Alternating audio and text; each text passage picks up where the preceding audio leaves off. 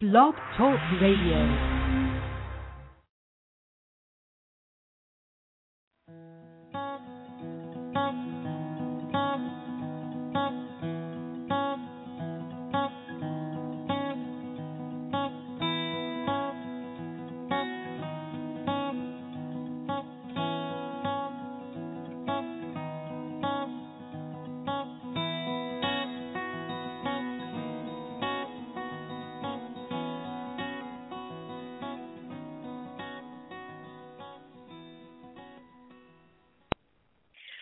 Welcome. I'm your host, Jillian Maas Backman, and this is Change Already Your Future, Your Choice. We're moving into lesson two in the series that I have called Power in the Quiet Moments. Meditation is one of the hottest growing trends in America right now. It originated thousands of years ago and has its ties to Eastern philosophical thought. In a nutshell, it encourages all human beings on this planet to explore a focused detachment from the outside world and obtain lasting internal spiritual peace. You know, I'm thrilled when I get to talk about meditation, and I'm just excited that it's spreading like wildfire across this country. Finally, it signifies that we're ready to quit fighting against the natural flow of spiritual energy that rules this planet. The energy that runs deep within each one of us that makes us focus our attention on our individual soul work that we're all supposed to be doing here. And it fires up the healing effects through the ability to calm ourselves down, withdraw from the artificial chaos in all of our worlds, and the drama and seek higher wisdom to know the difference between the truth and our own created drama within our head. You know, in the long run, this really does practice meditation will benefit us all exclusively in the end. That's why I try to encourage as many people that I come in contact with to start meditating. It has this great potential to form a population of people who can truly live in a more calm and balanced lifestyle. And eventually it will move to our communities in a more calm and balanced society in the end. By minimizing these dramatic fluctuations between highs and lows from the stress that we have each and every day, this calmness will begin to bleed into all aspects of our significant relationships. We'll have less strung out parents that will actually listen to their children, and the children will learn to meditate at an early age. We'll have partners that start truly listening to each other and responding to the needs of what they need to make them all better human beings. And it can even make our leaders truly lead with their hearts instead of their minds. You know, meditation convert, can convert anyone to a spirit centered lifestyle, which nurtures this internal sense of spiritual identity without anybody's permission, without anybody's intervention, or any other persuasion from another human being outside themselves. This is what's so great about meditation. You know, in the last series, in the last show I did last week, I brought up the suggestion of each one of you finding your sacred space before you even try any kind of meditation sessions. I hope you all were listening and I hope you did your homework because it's really crucial that you find that space and set it up yourself for a big yes on meditation to come next. One of the most common criticisms for the practice of meditation is it's too hard to quiet that mind. We've all heard that common quote, stop the mind chatter. You know, there's really no protocol on how to achieve that. There's no really no way that I can personally tell you how to stop the mind chatter. But I can tell you if you have a space to retreat from, a place that's your own, that is calm and quiet and represents all the things to you that mean something of calm and quiet centeredness, you'll get a leg up on the meditations that we're going to start doing with today and in the future. You have to remember, meditation is one of those rewards that has this nebulous um, achievement to it. It's different for each person. And you'll find as the more you do it, the rewards will triple fold if you can dedicate yourself on how to learn to do it. But the ultimate responsibility for figuring how meditation works is simply through trial and error. Now, let me warn you before we start into getting the logistics of meditation, it takes practice. I know many of us have become impatient, and I've talked about spiritual patience in the past. Meditation is one of those kind of things in your life that doesn't come easy. For some of you, it's going to be easier than others. And there's thousands of ways to do it. There's classes everywhere in all communities nowadays. Even churches are starting to add meditation classes to their repertoire of what they add to their parishioners.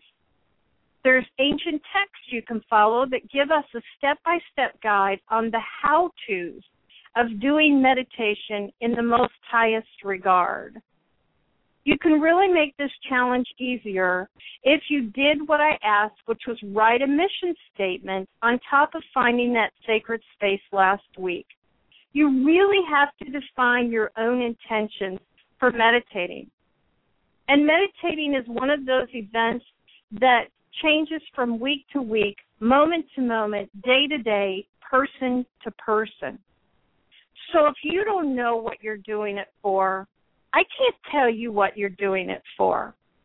When you write out a mission statement, it helps you refine your ideas of what you want to achieve in the end. I hope you were able to complete those simple suggestions that I asked because now we're going to go into the step by step methods that I have come across that work best for me.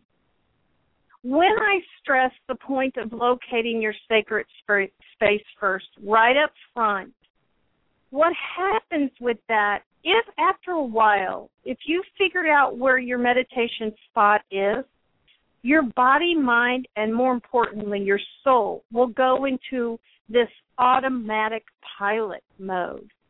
And over time, this space will become like an energy magnet for you that pulls you in automatically every day without even thinking about it.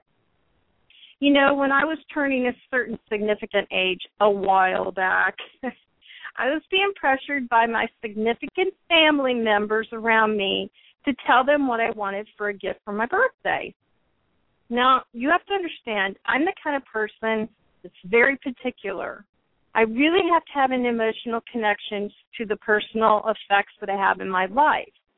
I'm not really interested at this age anymore of buying stuff just to have more stuff. In fact, I've been accused of holding on to old stuff too much and that I need to upgrade my stuff. I really like my stuff. I have an emotional attachment to my stuff. Anyway, so when I buy something, I really have a vested interest emotionally into it. Well, one day my family and I we were out shopping and looking around, and I spotted something out of the corner of my eye. It was something I had seen before, but I had no idea where to purchase it. And believe it or not, I had filed it away in my mind when I saw one of these items in my past. It was a low chair with a real high back.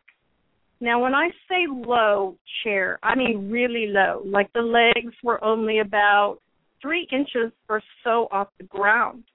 Now, think about that. That's pretty low chair. Now, if you've never seen a chair like this, you probably have no idea what in the world it was for. But I knew immediately that I had found my birthday holy grail when I found this thing. It was actually a meditation chair from India. It was beautifully carved and it had this rattan seat that was real low. And I just felt in love with this chair. And I knew that it was coming home this day with me. I ran as fast as I could to the checkout counter and got it before anybody saw it. I ran home and I set up my corner of my sacred space in my own home. And it really hasn't moved since. Now the kitty sits on it sometimes or she'll sit beside me.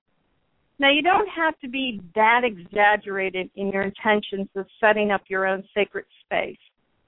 But I cannot tell you and stress enough the imperativeness that it is to claim some kind of small piece of real estate in your home or in your backyard your yard to call your own.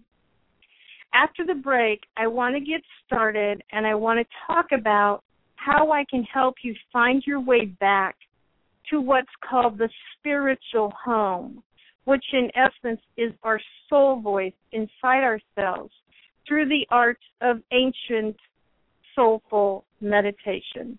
We'll be right back with Change Already Your Future, Your Choice after a short break.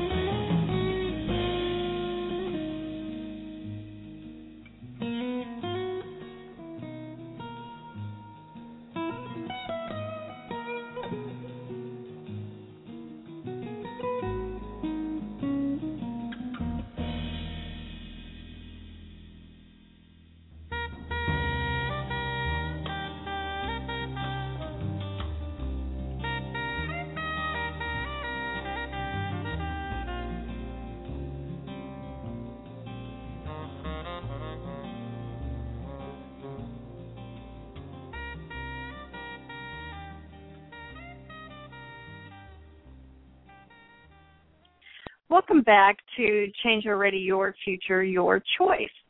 You know, I am ultimately responsible for picking out every subject that I talk about and every series I put together.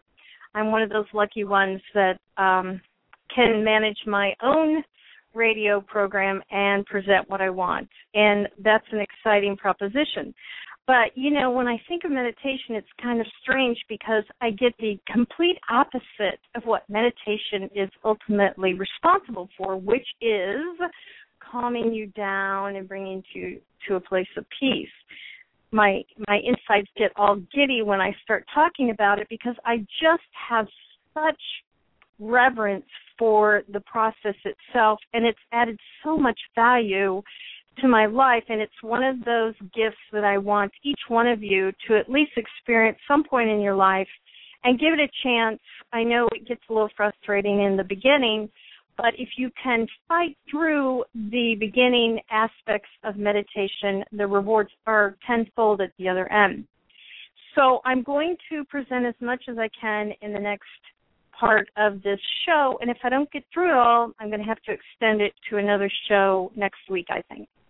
Anyway, as I've told you, I have trouble containing myself. For some reason, when I was growing up, I started meditating on my own since I was a little kid. And I'm not really sure how I got to that and and in my book I talk about my little pink bedroom and my little pink bed canopy bed that I would sit behind and just go inward just by accident I suppose. I really didn't know what I was doing and I think that's why I have an easier time of meditating as adult. But you know, I think about life without meditation now, and my first thought, to be honest with you, is what foolishness that is. Now, I understand that's a really strong statement, and by no means, I'm not suggesting to those of you that do not meditate yet that you are foolish.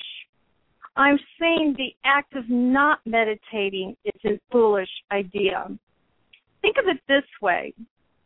When I don't meditate, it feels to me like I am pushing boulders through quicksand, like a constant battle, an internal battle with this confused beast that's unleashed inside of me a nonconformist that wants me to fail in every aspect of my life. And it keeps me from finding and using that soul voice inside myself to the greatest potential that I have. You know, that soul voice helps us locate and find the intrinsic rewards of harmony and peace in a world that really strives to a certain extent on anger, resentment, and confusion most of the time.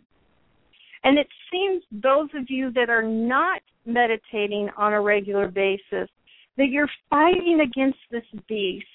And the more that you fight, the more that you lose sight of how to find that inner peace that we all talk about and that we all ultimately seek it's like quicksand. We get swallowed up by insignificant external junk that really doesn't matter in the long run to the greatest potential of who we are. But I've learned through meditation this inward beast that we all have can be minimized with simple moments of quiet contemplation. This contemplation, meditation, helps us step out of this battleground and in reality, it's really our own mind making things up anyway. And it allows you to step back into higher ground and you can assess what battles are worth fighting for in your life and which ones you should retreat and walk away from. I'm telling you, I really have no earthly idea how you people who are not meditating can survive in this pressure cooker every day and not go mad when I don't do meditation or I skip it or I get too busy, you know, I really pay the price because I have to figure out how to get rid of this junk that's inside of me that's built up because I have not done my daily meditation. Meditation is deliberately detaching from that outside drama, that junk, that junk that builds up inside of us it's a way of looking and reviewing our life from the past, the present, and the future. It also grants us permission to seek the quietness within. And once you start seeking that quietness within, you'll begin to see the power that it holds for each one of us. It allows us to get out of our head with that mind chatter and focus on that soul center, the heart of ourselves. It gives us the strength to assess what we've learned through all of our experiences without judgment. And it unveils the truth of what we may need to change in the future for greater awareness to find out who we really are. We never should forget that we have lessons to learn and we each have a purpose here on life. When we think of meditation, we think of that crazy little thin woman, right, sitting in a lotus position, which is crossed legs in front of her, and your palms are together, and she's chanting away. And sometimes she's rocking back and forth, and sometimes she isn't. I know that's the goal that everybody sees, and that's the icon that's most common with meditation. But I've worked with so many people in the past, and I'm going to give you a few ideas of where to start that may help you be more effective in your meditation. You have to ask yourself this question first. Are you an introvert personality or you are an extrovert personality? What you need to understand is that each one of these kind of personalities have a different set of meditations to practice. Let's start with the extrovert. How many of you feel that you're extroverted? Here's some characteristics that I put to an extrovert when we're talking about meditation. It's someone who is in constant motion and has trouble coming down in the evening after a long day. They have trouble falling asleep at night, and they're usually tossing and turning with so much brain activity throughout the night, they really don't successfully get a good night's sleep. These kind of people should never start out with that traditional method of meditation that we're being told. The mind chatter, I just take my word for it, is going to blow you right off track from calmer waters straight away. The mind chatter is what's going to be the hardest part for extrovert people to overcome in the beginning. I suggest for you kind of people that you start with a walking meditation session. Now when I mean when I say walking, I mean walking, not running. Running is a, is a body exercise. Walking in meditation is a meditative kind of thing. Now, when you're doing this, I like to add a power statement that reflects where you're at in your life and where you want to go and signifies to the brain that you're calming down. I'm going to give you one of mine because I consider myself part extrovert and part introvert, quite frankly, and I think everyone has a little mixture of both, but there's a dominant one. And of course, mine is the extrovert, obviously. Anyway, this is a statement that I use when I'm doing a walking meditation. I'm at peace with who and what I am, and I relinquish my ego to the highest truth. Now, when you're doing walking meditations, you want to come up with your power strategy and your power phrase before you start walking. And these words, in particular, you may find they need to be in cadence with your walk. So with each word, it should be in rhythm with the steps that you take. When you go out there, it may not work exactly to the cadence of your walk. So take the power statement with you originally. Just kind of work with it when you get out there and mold it to your walking style. Now you can make up your own, but I want to caution you, this is not an exercise routine. It gets exercised when you start running. This is about your goal as an extrovert to come to a sense of nothingness, a blank slate, so to speak. Now, you may ask, where does the sacred space fit into an extrovert that's doing walking? Again, last week I talked about mo- mobile sacred spaces. And for me, my neighborhood in particular is very safe. I have a route that I, several routes that I go to when I'm doing a walking meditation. So for me, when the sacred space comes into outside and it has a boundaries of where my sacred space is. So you're using a mobile one instead of a static one. Once you figure out how you can calm your mind from walking, then you can move into the sitting lotus position and really learn how to calm your mind down first and then go into that state of peace and calm. Now, for you extra introvert personalities, excuse me, those are the ones that are very well suited for traditional methods that we all hear about and see in classes. These are the kind of people that have very little trouble going to sleep and letting go of the inter, inner, the internal mind chatter. Lucky people. They're able with a switch of a button to turn off that mind chatter anytime they choose. I mean, are there really people that can do this? I have friends that really can do this, I'm telling you. They really have no trouble going to sleep at night. And they can rest throughout the night. I mean, they don't toss and turn, and so when they when they go to sleep, they go to sleep. They're the perfect candidate for that natural sitting position. They should go right into that action of sitting into their sacred space and calming down using the same kind of power statement that I talked about earlier and adapt it to a sitting position. Now, those are the two different kinds of personalities and where you should start with meditation. The one thing that's universal through everything is the breath. Now, everybody makes a big deal about breathing in meditation, and I have to agree. But what I have seen in a lot of people is they get so focused on doing the breath correctly, they set themselves into a panic attack because they're so afraid of doing it wrong and want to do it right that they they get more confused with the mind chatter on how to do it properly than just breathing.